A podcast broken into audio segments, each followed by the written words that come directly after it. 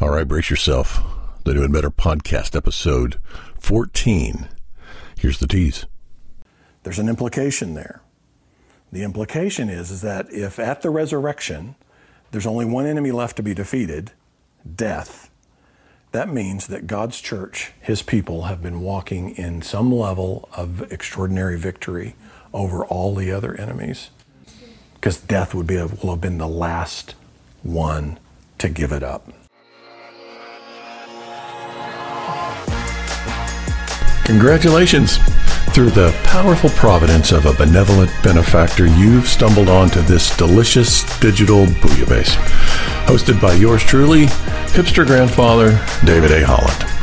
Here, we explore the too good to be true, poorly understood, badly neglected realities of what Jesus actually launched 2,000 years ago. A new covenant, a better covenant based on better promises. So, check your religion at the door, grab a beverage, grab a Bible, strap in, gird your loins. This is the New and Better Podcast. We've been talking about the kingly ministry of Jesus. And we saw in the Old Testament last week, we saw picture after picture, image after image, and type after type of the fact that things that God plants grows. Uh, we saw that there are three ways that God does everything in the earth. There are three aspects to everything He does. That there's this initiating judicial aspect. God makes it legal first in the courts of heaven. Then there's this progressive unfolding aspect that it grows over time. And then there comes a time when it's consummated, it's complete, it's, it's finished. So it's, it's definitive, legal, it's progressive, and then it's cons- consummated. We saw that repeatedly in the Old Testament. We saw what Jesus said about his own kingship. Um, one of the things that we, that we saw, we looked uh, in his, his words in Acts, one of his final things he said to his disciples right before he left the earth was he said, All authority in heaven and on earth has been given to me. All authority, not only in heaven, but on earth, had been given to him. We looked at that in the light. What we're, what we're asking the word to inform is which of two views is correct? Because there are essentially in the evangelical world, there's two views about the kingdom of God. One is that the kingdom is primarily a future prospect. It's going to come suddenly at some future date, and when it comes, it, it's going to produce almost instantaneous, massive changes on planet Earth. That where, where the earth is concerned, the kingdom is primarily a future prospect to us. There's another view. It's been present in the body of Christ for 2,000 years. Is that the view is that the kingdom is a present prospect, that it, it is that Jesus' rule on earth has begun and is progressively unfolding. It was judicially established with, in Jesus' life and ministry, his death and resurrection. So that was the judicial piece of that equation. And that we're now in the progressive unfolding piece of that equation. And the day is going to come when it's going to be consummated. It will be consummated. So we're going to continue to examine that after spending a lot of time in the Old Testament last week. We're going to look at the Pauline revelation. We'll visit Jesus' words just a little bit more as well. But we're going to see what Paul had to say. Now, Paul and his revelation of the kingdom, his revelation of the new covenant, uh, is an interesting thing. Many people have observed that there is some tension, seemingly, between the teachings of Jesus and the teachings of Paul. I went, I grew up in church and was born again at an early age, and and I didn't even, I, I felt this tension, but I didn't even really realize it or recognize it until it. Once you see it, you can't unsee it. If you're operating from certain presuppositions, remember in the, in the first session we talked about the power of assumptions or presuppositions. They color your decisions, and you come to very logical conclusions if you presuppose something that's not correct. If you do what I did earlier this week and Google Jesus versus Paul, you'll get thousands and you'll see thousands and thousands of hits and links to, to thousands of articles and blog posts and debates and sermons that point out the fact that seemingly Jesus and Paul have two different views on a lot of different subjects. Once you sort of become aware of that, you realize that maybe in most of your Christian life, you had, you had lived with a little bit of that tension. That sometimes you're over with Paul in Romans 1 and you're just being very, very excited about Romans 8 1, that there is therefore now no condemnation to those who are in Christ Jesus. And you just soak in that a little bit, and then you kind of flip back a few books, and then all of a sudden Jesus is telling you that if you if your eye causes you to stumble, tear it out. There, there's this all of a sudden this tension. At one moment you're with Paul where he's telling you that you know you don't have to worry about special dates and new moons and what you eat or any of that kind of stuff and then you kind of flip back over, and then you, are in a discourse with Jesus is telling the Pharisees that, you know, not only should they have tithed their mint and cumin and dill, they should have done all, all those things they should have done, and then and, and much more. So we sort of live most of our lives with this cognitive dissonance between the, the grace message that Paul delivers in talking about not only not only uh, the rule of, of, of, Jesus on the earth uh, and his victory over death and what that means, but uh, also the, the, implications for just grace. Well, those of you who were here last week, I'm sorry, not last week, uh, but for the first session of these that we did three years ago, whenever that was, where, where we examined the uh, the prophetic ministry of Jesus, if you understand that what most of Jesus was, was saying in his three years of earthly ministry, he was functioning as the final Old Testament prophet to the last generation of Jewish people who were going to have the temple as part of their sacrificial system. Uh, if you understand that what Jesus wasn't in his words establishing a new covenant theology, he was calling the people of the old covenant to repentance and to, a, to, to, to receive a heart that could receive the new. We talked about that for, you know, for, for quite a bit, and we reviewed it last week. All of that, all of that tension goes away. All of that, all of that Jesus versus Paul, poof, it just completely disappears. Remember what we talked about in just terms of the power, the powers of presuppositions, what presuppositions do.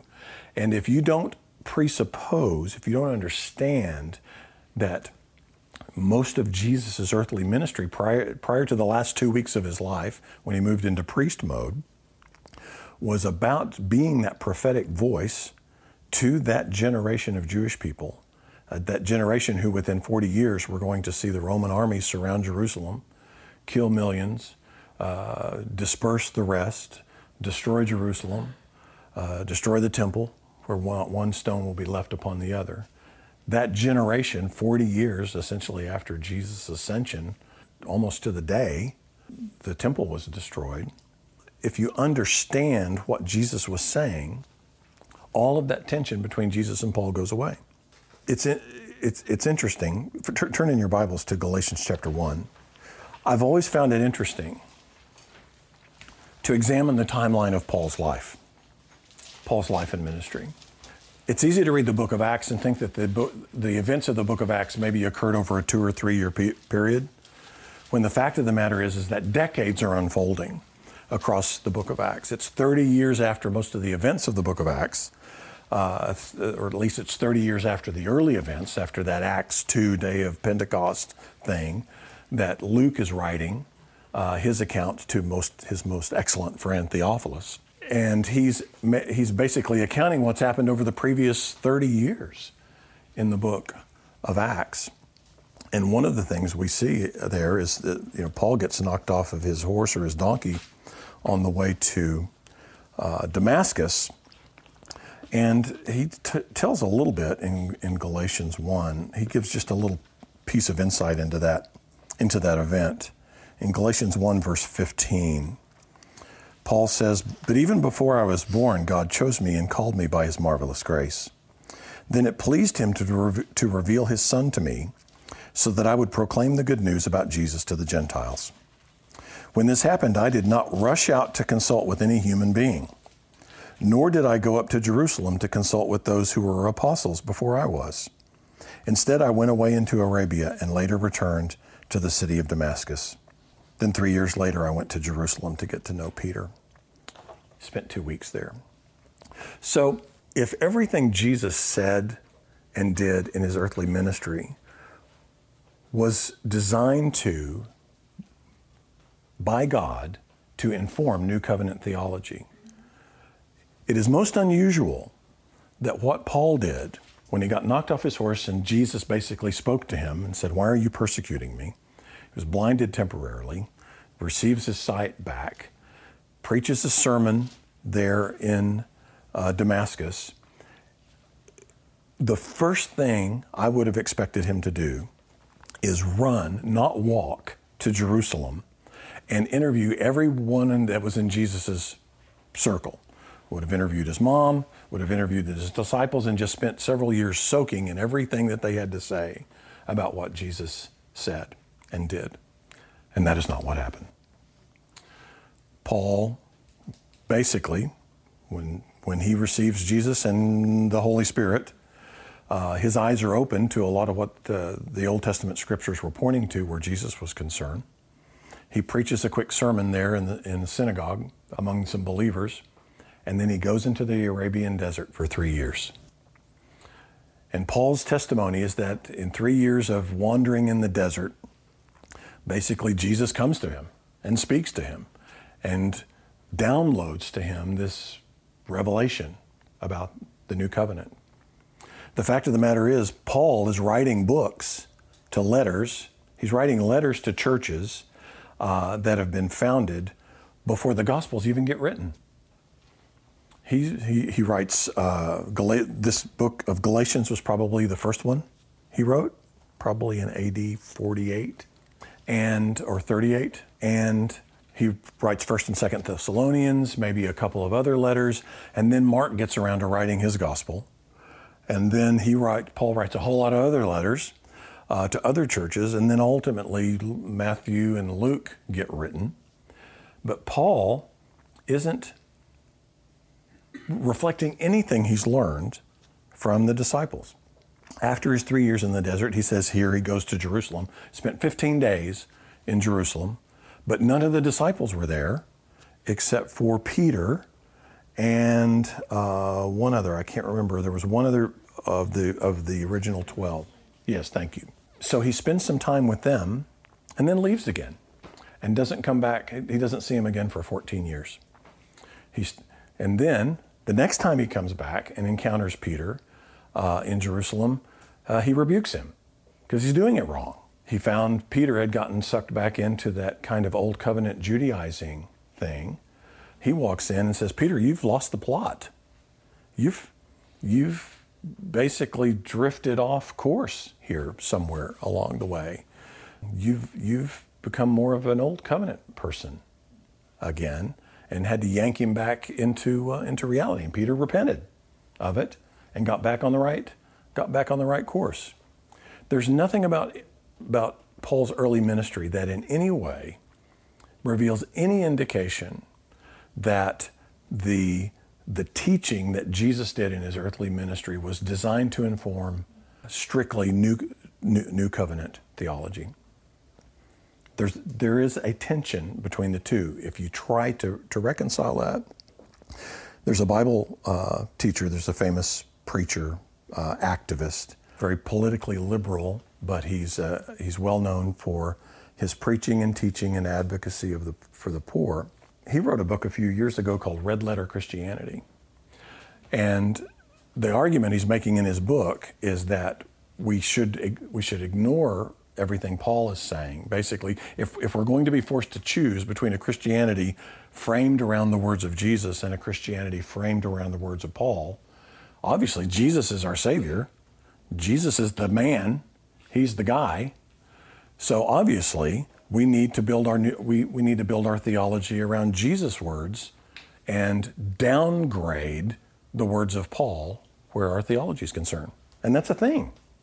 That, I mean, that's, that's actually a thing in the, in, in the body of Christ, is saying, let's have new covenant theology based on the words of Jesus. There's a guy who's written a book recently who his theory is that you should basically disregard all of Paul's letters, uh, that you should just pay attention to the, the Gospels and any of the letters written by any of the 12, like 1 John, 2 John, 3 John, and James. Interesting, James doesn't even mention Jesus uh, in it in anywhere. There's no mention of Jesus anywhere in the book of James. But um, this individual is advocating the fact that in the book of Revelation, the, the enemy of the enemy of the church is Paul. Paul basically is this heretic who got in and steered everything off. So there's a lot of crazy stuff out there. And all of it is built upon this presupposition or, or a failure to understand, a lack of understanding that Jesus, the prophet, had a prophetic ministry and his words need to be viewed through the light of an Old, of an Old Testament prophet until he moved into priest mode. And now he's moved into king mode, which is what we're going to look at tonight. We mentioned last week that in first you don't have to turn over there, but in 1 Corinthians 4:20, Paul was writing the Corinthians and he he's mentioning to them that there are some people there who have risen up in the church who are who talk a great game. They're great talkers and they're leading some of the people in the church astray. And they have great ideas. They have very, very great, lofty ideas, and their words are very persuasive. So in, in 1 Corinthians 4.20, Paul says, I'm going to come and visit you guys. And, but I'm not coming with fancy words. I'm not coming with persuasive arguments. He says, For the kingdom of God does not consist in words, but in power. There's a couple of nuggets of truth inside Paul's warning that he's going to come. He to basically just warn these great talkers that when I get there, it's not going to be, we're not going to see who has better arguments. We're going to see on whose life power is resting. And then you can pay attention to whoever you want to pay attention. The implication there, first of all, is that he's Paul's presuming that the kingdom is a present reality. Do you see that implication there? There's, it's a presupposition in Paul's argument that the kingdom is a present reality, not essentially a future reality. But the second thing is that where the kingdom, where the kingdom is, where the kingdom manifests, there's power. God's power manifests in the kingdom. It's one of the reasons why this understanding is so important if you survey all of the, all of the Word of God, you'll basically see that there are three there are three reasons, three circumstances, three contexts for God's miracle power to manifest in the earth. Uh, one is the preaching of the gospel. Basically, at the end of at the end of Mark, we see that God confirms the preaching of the word with signs fo- following. So the miraculous signs are in part designed to validate the preaching of the word so people will get saved. That's why for in a lot of cases there are missionaries there are missionaries who go to foreign lands and they're sent out of denominations that don't believe God still does miracles today.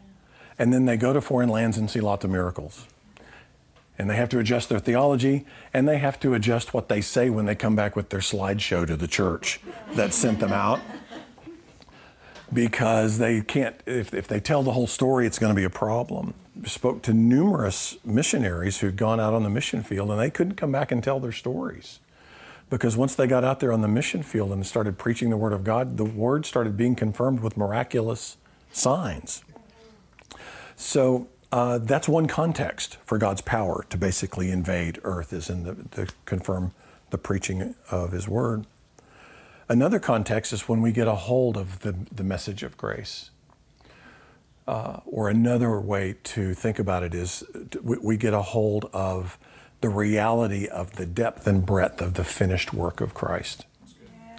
When we understand how complete Christ's work was, when we understand and get, when we internalize how utterly finished Jesus' work was, what he did for us, we something rises up within us and we stop disqualifying ourselves for power. We stop disqualifying uh, the people around us.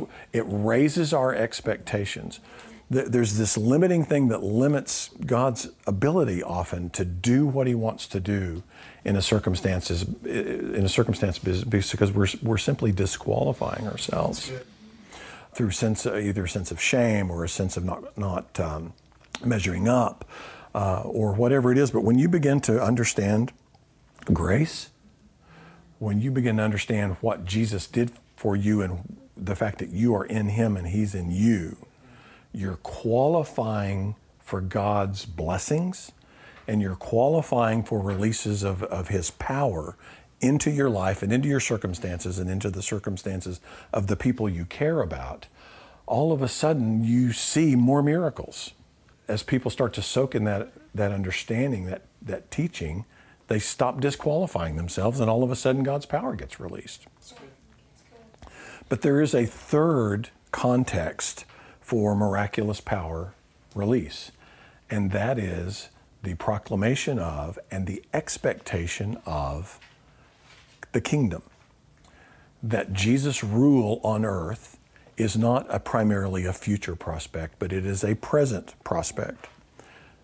The alternative to that is a belief that essentially the enemy, Satan, the devil, is still the God of this world. But there is a, an aspect at which um, the enemy had legal rights and authorities prior to Jesus coming. It's just interesting, you know, when the, the context of Jesus saying, I saw Satan fall like lightning from heaven, was right after he had basically been casting demons out of individuals. And then he transferred his power and authority to his disciples, and they went out and cast out demons. They came back and said, Amazing, Rabbi. We, we had authority over demons in your name. And that's when Jesus said, Yeah, I know. I saw Satan fall from heaven like lightning. There was this already this transfer of legal authority in this earth taking place. Even then, Jesus has not gone to the cross yet. Jesus has not been victorious over death. But even then, the, the legal landscape, the legal paperwork of planet Earth was in the process of changing. It was in the process of flux. I'm getting way ahead of myself. We're going we're gonna get into that next week. But if you believe, as, as many people do, that the kingdom of God is not a present prospect on earth, that belief is grounded in an assumption, a presupposition, that the enemy still has legal right, is still the legal ruler of this domain. That, that, that, that legal transfer has not taken place yet. There are many people who are perfectly willing to believe that Jesus is the king in heaven that he's on the throne, that he's the king, but where the earth is concerned, this is still the devil's ballgame and not Jesus's. Flip over in your Bibles to Ephesians chapter 1. Let's see what Paul, after his three years in the desert, with a lot of face to faces with Jesus, the, the resurrected Jesus, and a download from the Holy Spirit, let's see what Paul has to say about it. Ephesians chapter 1. Of course, awesome Ephesians chapter 1 is got all of those in Christ's, you know, in Christ, in Him. Says it over and over again. This is a very Jesus centric book, uh, and it's a very Jesus centric opening for Paul. But I'm going to jump you to verse 19, where Paul says, I also pray that you will understand the incredible greatness of God's power for us who believe Him. This is the same mighty power. Notice the subject matter here is The subject is power. This is the same mighty power that raised Christ from the dead and seated him in the place of honor at God's right hand in the heavenly realms. Okay, Jesus has been seated.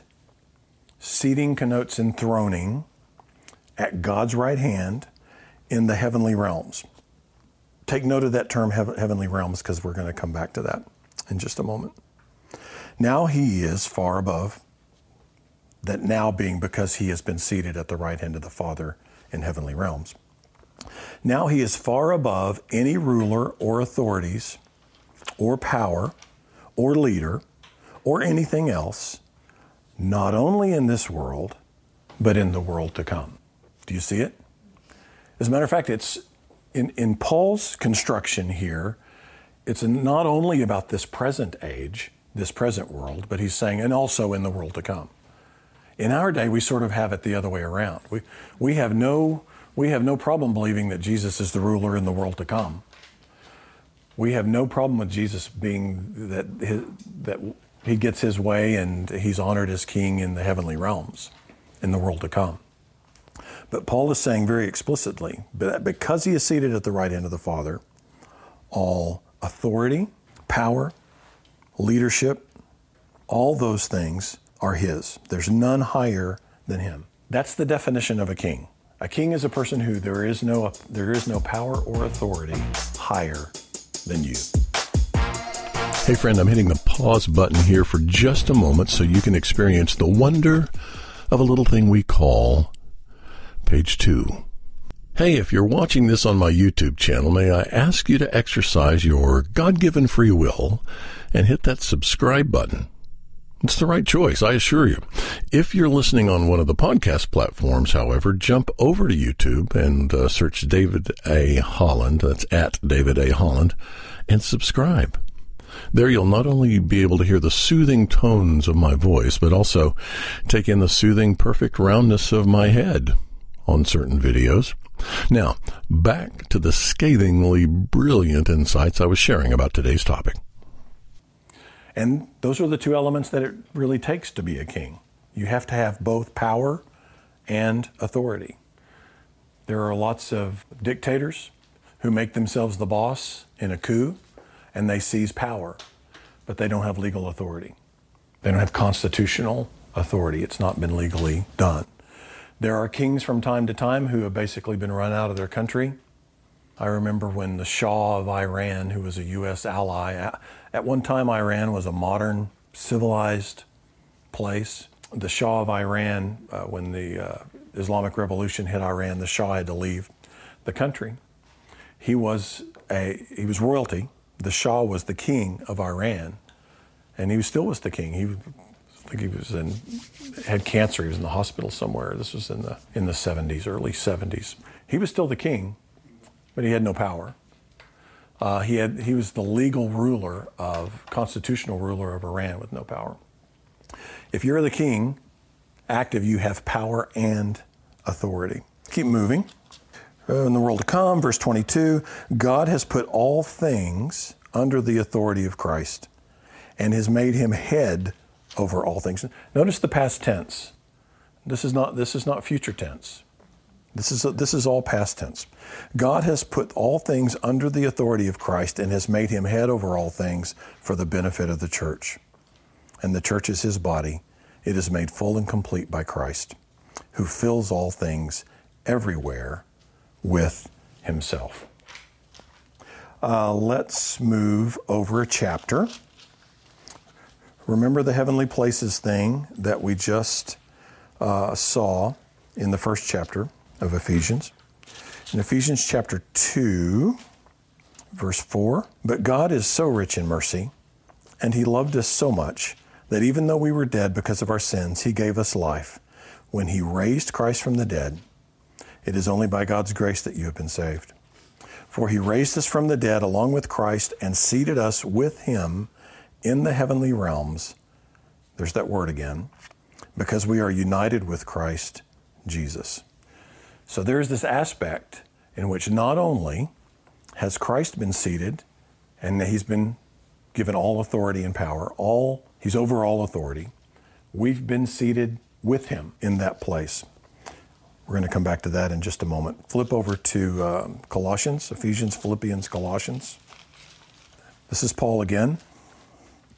You know, Ephesians, Philippians, and Colossians are basically Paul's tour de force on his Christology, of the, the primacy of Jesus. They are Jesus-centric books. And in Colossians 1.13, he says something interesting. Uh, for he has rescued us from the kingdom of darkness and transferred us into the kingdom of his dear Son, who purchased our freedom and forgave us our sins. Again, Paul is speaking of the kingdom as if it's a present reality, not a future one, where our where it, there, has been a transfer of legal citizenship. This is the legality uh, aspect of God's work and His redemptive work. Okay. There's a, a number of other things we could dive into where Paul is concerned, but I want to jump back into the Old Testament for a second. Go back to Daniel. You'll remember from last week where we saw Daniel's little stone that became, uh, that crushed the feet of the serpent or the, the, the statue, and then grew to be a mountain, and then the mountain filled the whole world. Much of Daniel is, is about uh, visions he's had that's looking forward to the time when Jesus is going to come into the world, come into the earth. Uh, and a lot of these visions of Daniel concern four beasts or four creatures, and those four creatures uh, represent four kingdoms. We, we talked about that Babylon, Persia, Greece, and then Rome. And it's in the time of that fourth beast or that fourth creature that Jesus came onto the scene uh, and came into the world. Look at Daniel chapter 7. Daniel's having some more visions here. This is actually before the, he interpreted the king's dream about the statue. This was at an earlier date. Uh, look at just by for context. Look at verse one. Earlier during the first year of King Belshazzar's reign in Babylon, Daniel had a dream and saw visions as he lay on his bed.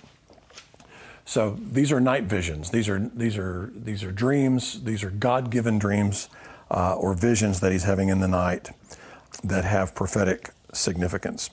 So he sees these four beasts, four beasts or four creatures again, and these four creatures represent four kingdoms.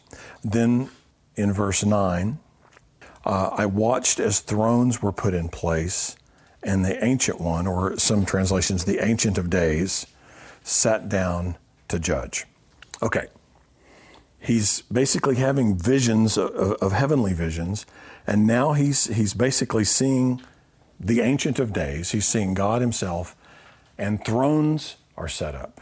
It's interesting that the plural, you know, God only needs one chair, probably, but uh, thrones, plural, are set up. So where, where, where are we at this point? What's our frame of reference? What's our perspective here? We're in heaven. We're in the throne room, basically. We're, we're where God has a throne. Uh, thrones are put in place, and the ancient one sat down to judge. His clothing was as white as snow his hair like purest wool. He sat on a fiery throne with wheels of blazing fire, and a river of fire was pouring out, flowing from his presence. Now, remember what I was, what I was saying last week about how some of these modern Bible translators are always goofing with the numbers, and how when, especially when you're in prophetic, symbolic passages of Scripture, the numbers are very important the numbers mean something, and you can't just goof with the numbers and not lose the meaning. So here's here my my New Living translation's doing it to me again. This verse, this translation says millions of angels ministered to him. Well, that's in the Hebrew. The word millions is not there. What is? Does somebody have a translation? Ten. Exactly. The, the first there was um, thousands upon thousands, and then many millions, mine says, uh, stood to attend him. What this passage of Scripture says, there are numbers in this passage of Scripture. First, it says, thousands upon thousands of angels ministered to him. The thousands is a meaningful word, and we examined that last week. And then it says 10,000 times 10,000 stood to attend him. It's just just noting that because I find it extremely annoying. Then the court began its session and the books were opened up. You know, we keep talking about how God established the, the universe on a legal framework. And it says now we're being told that God sat down to judge. We're at the throne room in heaven. God has sat down to judge. And then the court began its session. Uh, and books were opened. Now, jump down to um, verse 13. As my vision continued that night, I saw someone like a son of man coming with the clouds of heaven. He approached the Ancient One and was led into his presence. He was given authority, honor, and sovereignty over all the nations of the world, so that the people of every race and nation and language would obey him. His rule is eternal, it will never end. His kingdom will never be destroyed. Once again, in this translation, there's something missing. Anybody, re- anybody have the New American Standard translation of the Bible? Nancy, what read um, read verse um, 13 in the New American Standard. He kept looking in the night visions, and behold, with the clouds of heaven, one like the Son of Man was coming, and he came up to the Ancient of Days and was presented before him. That's it. That's good. That's it. He came up to the Ancient of Days. That upness is in the Hebrew. It's there. Some of these translations eliminate it. It's not absolutely vital if you still understand that your, your point of reference here is heaven. This vision, this glimpse, is of heaven. And in there, he sees one like the Son of Man, who constantly, who constantly refer to themselves as the Son of Man. Jesus. One like the Son of Man, and he comes up with the clouds to the Ancient of Days and sits down on a throne. Now, most of the body of Christ, especially who have, who have all been basically, we've all were raised on this dispensational model, believe that what this verse is talking about is Jesus' second coming because Jesus said he would come on the clouds. But is that the event that's being described right here? When did Jesus disappear into a cloud and go up into heaven? Ascension. At the ascension. Uh, Jesus basically was with the uh, 11. He ascends into heaven and disappears into a cloud. And then the disciples are staring into space until an angel startles them. What this is describing is the moment of Jesus' ascension.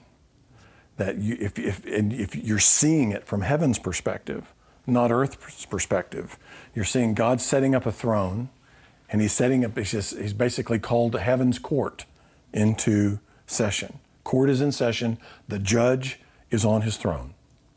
And then the Son of Man comes up with the clouds and is seated. And, and, and what happens?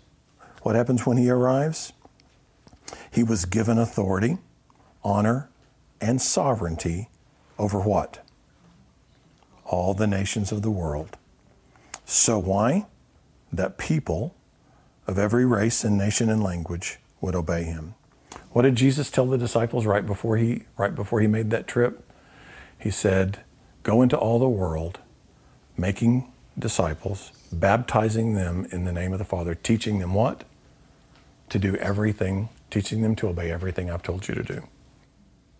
Isn't that weren't isn't that wasn't that his final instructions? Isn't that what this is describing? Jesus left those instructions and sat down at the right hand of the Father. So, let's look at one other group of um, scriptures. We've been swimming around in the Bible all night. Psalm 110. There's a phrase that's repeated numerous times in the Bible. And if something keeps getting repeated, especially if it's repeated in the Old and the New, maybe we should pay attention to it. Psalm 110, verse 1. The Lord said to my Lord, Sit in the place of honor at my right hand until I humble your enemies, making them a footstool for your feet. The Lord will extend your powerful kingdom from Jerusalem. You will rule over your enemies, or in some translations, in the midst of your enemies. The Lord says to my Lord, Sit at my right hand until I make your enemies a footstool for your feet. The Hebrew there is basically says, Yahweh said to my Adonai, Sit in the place of honor, sit here at my right hand until I make your enemies a footstool for your feet. Then you're going to extend your kingdom, will start in Jerusalem, but then it will be extended from Jerusalem, and you'll rule in the midst of your enemies. That's significant. There's a number of things I could point to there, but, but one of them is that there's, there's a, this is a messianic prophecy first of all. And there is a, an implication here that the rule will be extended that essentially it will grow and it will advance. And that rule will take place in the midst of enemies.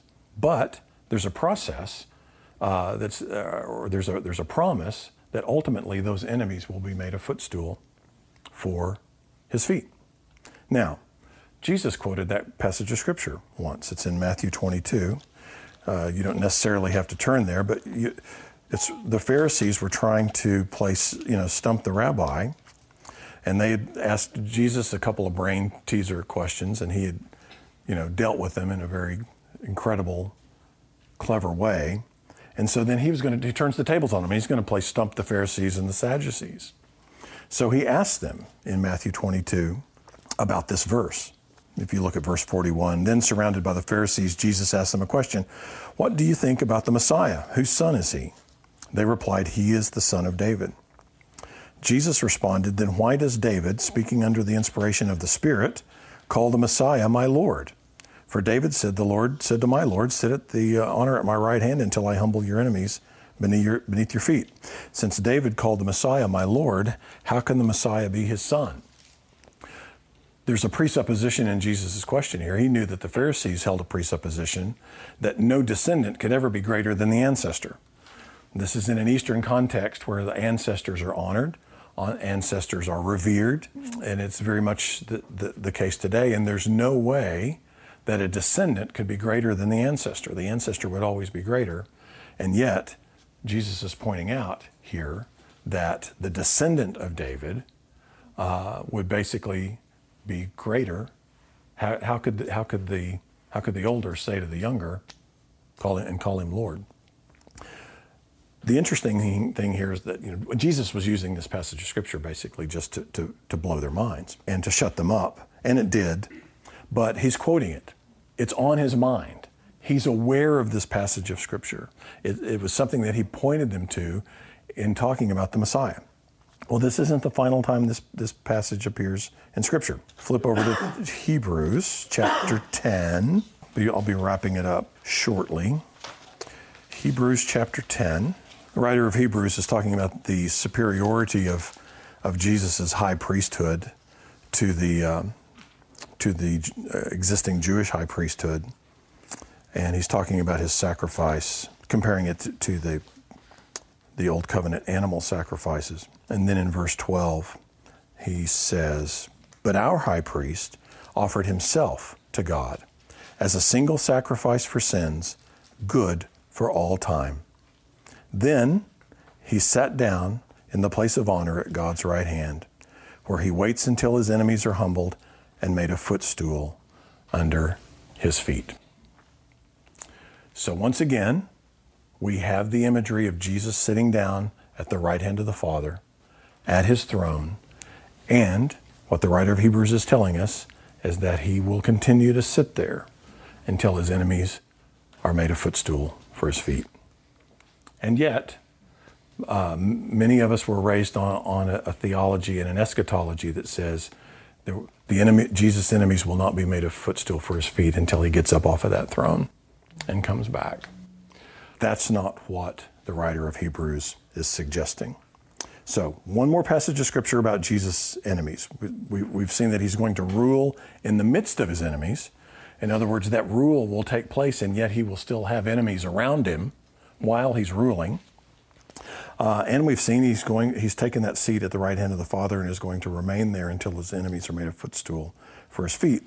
So let's look at some of those, uh, what the word says about those enemies at 1 Corinthians 15.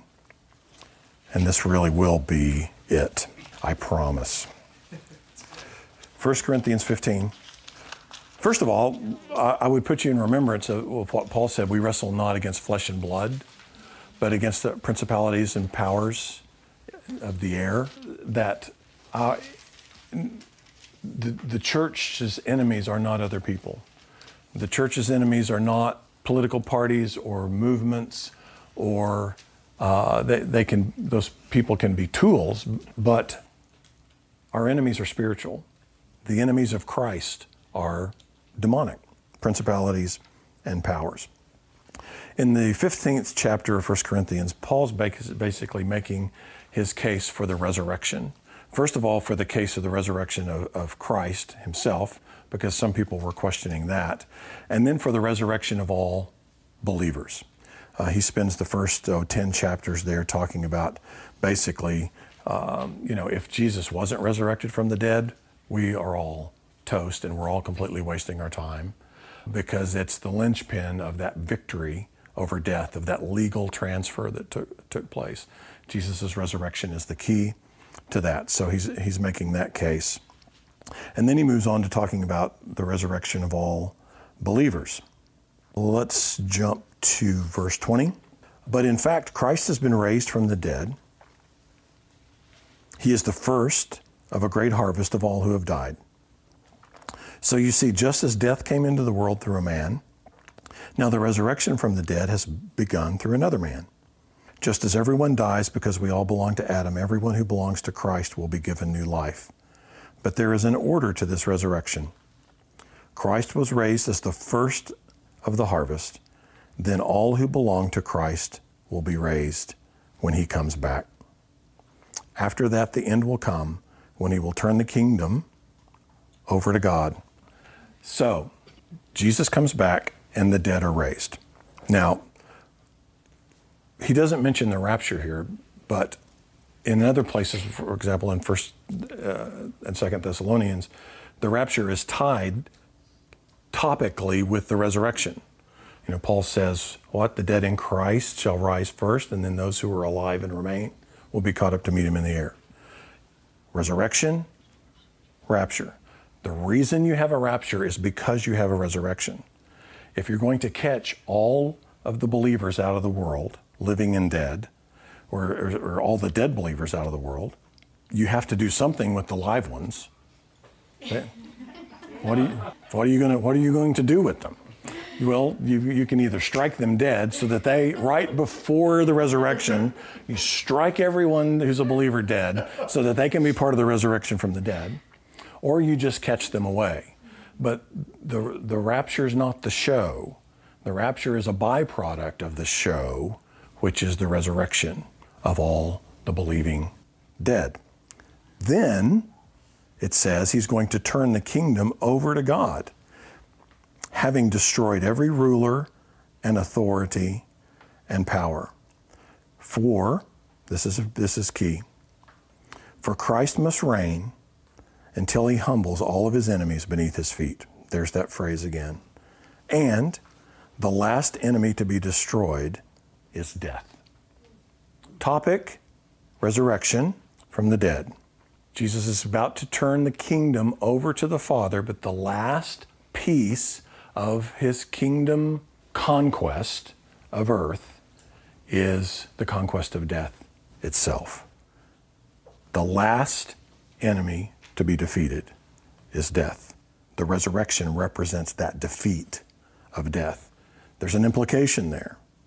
The implication is, is that if at the resurrection there's only one enemy left to be defeated, death, that means that God's church, his people, have been walking in some level of extraordinary victory over all the other enemies.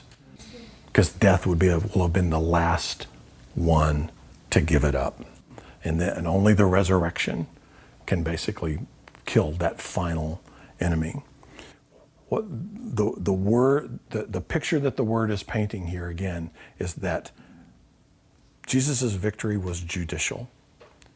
It was legally, the, the legal transfer of the title deed, the right to rule planet Earth was changed. What, what Adam had surrendered in, in the fall of the garden was restored legally in the courtrooms of heaven with Jesus' victory over death and resurrection, his dominance of demonic powers in his earthly ministry.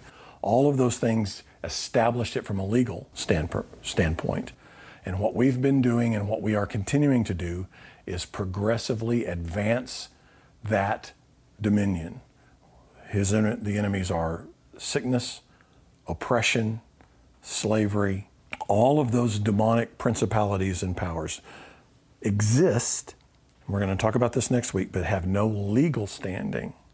They became, from, on, the day that Jesus sat, on, sat down on that throne and that courtroom of heaven ruled. God is sitting there on that throne that Daniel saw, with a river of fire running out of that throne. And the Son of Man came up through the clouds and sat down, and all authority, the, the legal ruling of that court, was that all authority and power and dominion had been restored to a Son of Man. That's why that term is there, the Son of Man. A son of Adam had basically come, and all of that all of that dominion that God had, had granted to Adam, that Adam had surrendered and forfeited legally, that, that legal change had taken place. And he sat down at the right hand of the Father. And now he's been ruling for 2,000 years in the midst of his enemies. Those enemies still exist. Oppression, death, all of those things still exist. But they became in a day outlaws. Okay, neighbor. Before we bring this rodeo to an end today, let's do page three. How about I share a little insight about how you can take a deeper dive into all I have on offer for you? Well, you can. Sashay on over to davidaholland.com. Now, you got to get that A in the middle there. That at davidaholland.com, you'll find a smorgasbord of stuff that will help you live the sweet life. It's a life of rest and hope and meaning. So until next time, please remember God is better than you think and you're more loved than you know.